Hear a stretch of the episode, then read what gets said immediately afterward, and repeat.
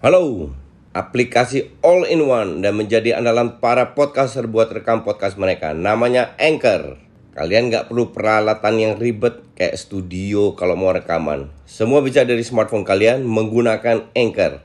Anchor bisa kalian download di App Store atau Play Store. Mudah banget kan? Di Anchor kalian nggak hanya bisa ngerekam audio, tapi kalian juga bisa ngedit langsung di sini. Bukan itu aja, Anchor juga dapat mendistribusikan konten kamu ke platform lain, contohnya Spotify, Apple Music, dan lain-lain. Keren kan?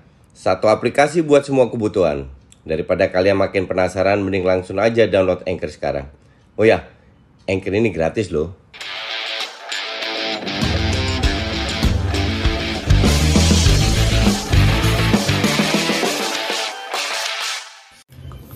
Hola, salam Jastok. Banyak match um, di hari ini.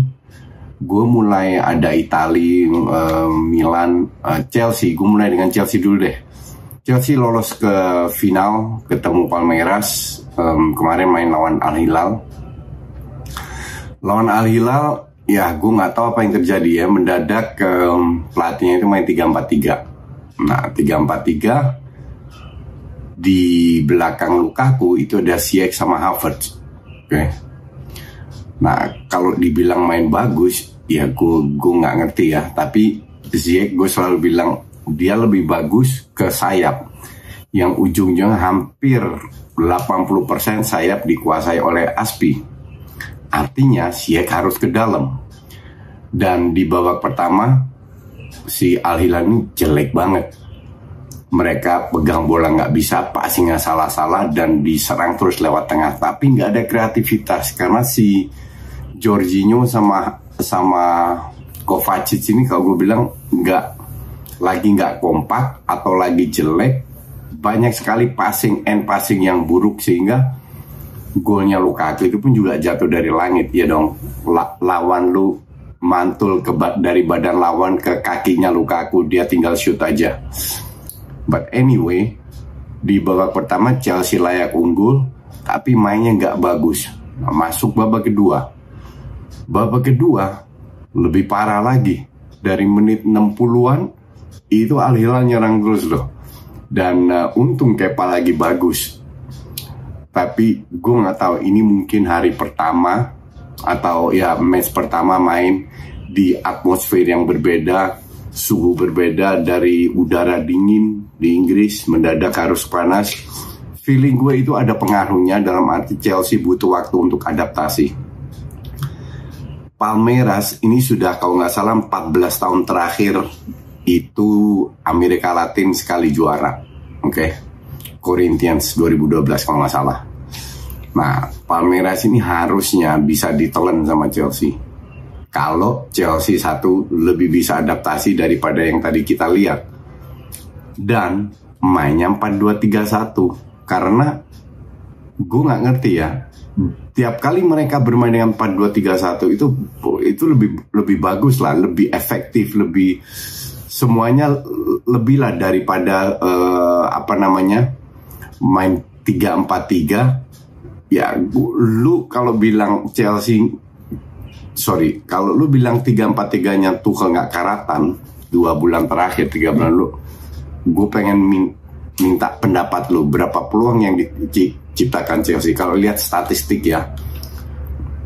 Shots Chelsea 15 12 Big Ten satu banding satu. 12 loh tim Asia loh. Ball possession oke okay, 54 banding 46 tapi nggak ada bahaya-bahayanya. Big Ten big chance miss uh, si Al Hilal 1, Chelsea 0. Akura, akurasi passing 84% doang Chelsea. Masih inget nggak waktu lawan Spurs 4-2-3-1 itu 90% di babak pertama, 91, 92 dan total 90 menit 91%. Apa iya Spurs lebih jelek daripada Al Hilal? Kan enggak. Iya kan? kembali lagi ke sistemnya. Ini gue nggak habis pikir apakah Tuchel berani kalau main 3-4-3 bukannya nggak bisa juara malu banget kalau nggak nggak nggak bisa juara ketemu tim Latin Amerika. Harus juara. Cuman mereka tidak akan dapat banyak peluang kalau mereka bermain 4-2-3-1 menurut gue. Tapi kita lihat lagi tar uh, hari Minggu kalau nggak salah. Chelsea gimana mainnya ketemu hilang oke? Okay? by the way AC Milan menang gede. Berapa tadi ya? Bentar bentar gue cek dulu AC Milan menang gede ke, di Coppa lawan Lazio. Babak pertama itu sudah 3-0 kalau nggak salah. Terus um, hasil akhirnya gue nggak tahu berapa. Ntar gue cek dulu hasil akhirnya 4-0 jadi uh, si Giroud cetak dua gol lagi. Dan Kessie yang terakhir Leo yang pertama. Jadi ketemu Inter lagi di semifinal. Kita lihat apakah Inter bisa balas dendam atau enggak. Lazio ini mainnya terlalu lelet kalau gue bilang. Uh, di bawah Sari gue nggak ngerti ya. Dari awal musim lambat banget. Sekali-sekali kombinasi bagus tapi sangat tidak konsisten. Ketemu tim kayak Milan yang Spartan yang mainnya keras fighting spirit tinggi ditelan mentah-mentah. Dan uh, ya gue nggak nonton. Cuman gue nggak heran dengan skor skor seperti ini. Karena Milan memang di Serie A ngandelin itu dan mereka sukses. Oke? Okay? kita ke Liga Inggris. Ada tiga match. Oke? Okay? ada tiga match. Pertama uh, City. City gue tonton. Dan gue mau ngenalin kalian aplikasi rekaman andalan gue Anchor jadi Anchor ini aplikasi yang lengkap buat para podcaster. Kita bisa ngerekam, ngedit, tambah musik, efek, bahkan sampai upload ke platform lainnya. Semua bisa dari Anchor. Nah, aplikasi Anchor ini bisa kalian download di App Store atau Play Store. Dan juga di website di www.anchor.fm. One app that your podcast needs. Oh ya, Anchor ini gratis ya. Agak membosankan karena Brentford ini benar-benar nggak nendang sama sekali. Buat posisi gue nggak tahu 80% kali sekitar itu. Tapi City juga agak karatan gue bilang. Bernardo Silva nggak begitu kelihatan. Mahrez cetak ke gol dari pen penalti tapi nggak sahabat seperti biasa. Uh, gol kedua dari Kevin De Bruyne itu pun juga apa namanya uh, muntahan dari li lini kedua.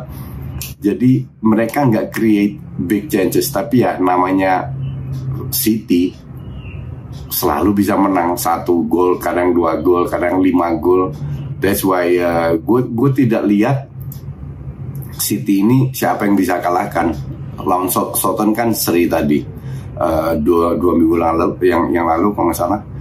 Um, cuman lawan Brentford ini nggak nggak nendang sama sekali. Gue gue nonton babak pertama ter, ter, terlalu jomplang, jadi gue gue pindah terus gue nonton Aston Villa Aston Villa ini keren banget asli.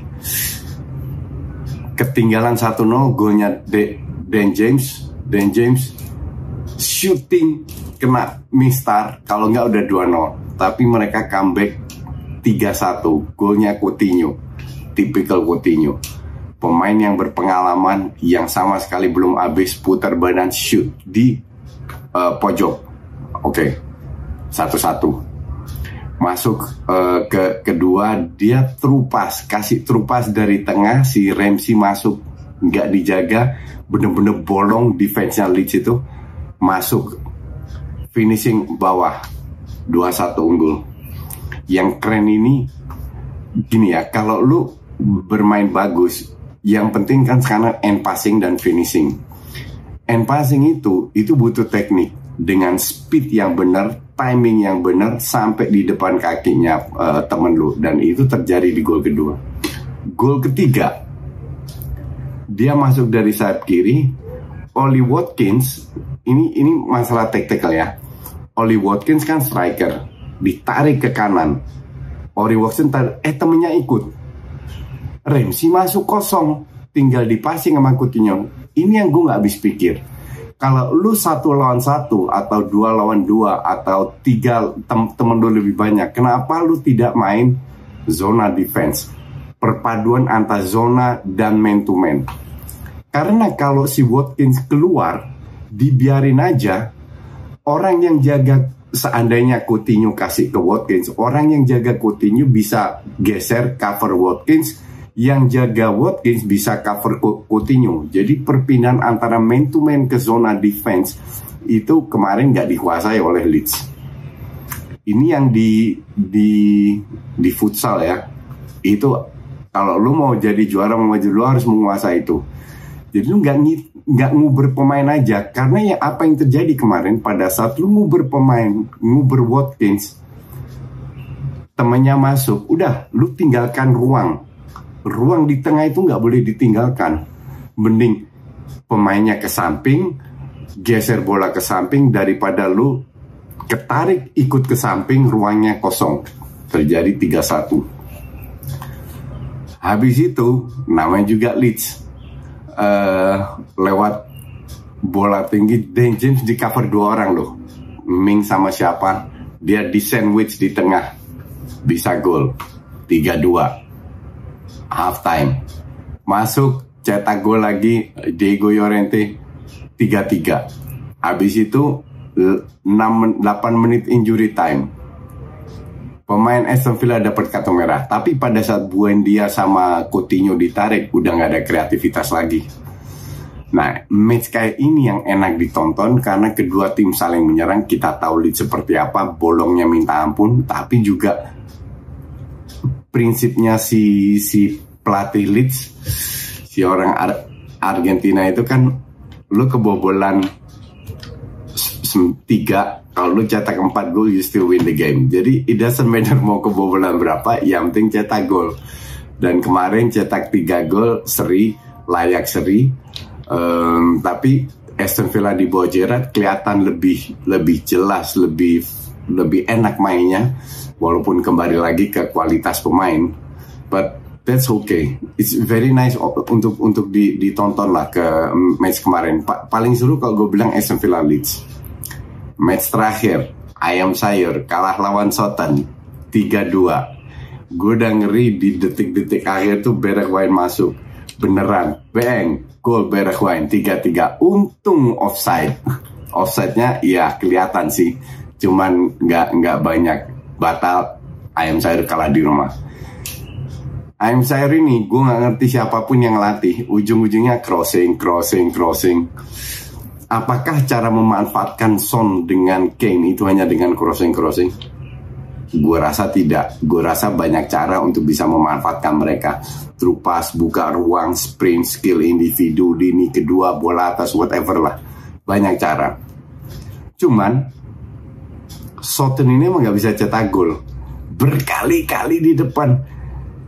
Itu shot on targetnya di paruh babak kedua kok nggak salah itu 16 dibanding 6 kalau nggak salah.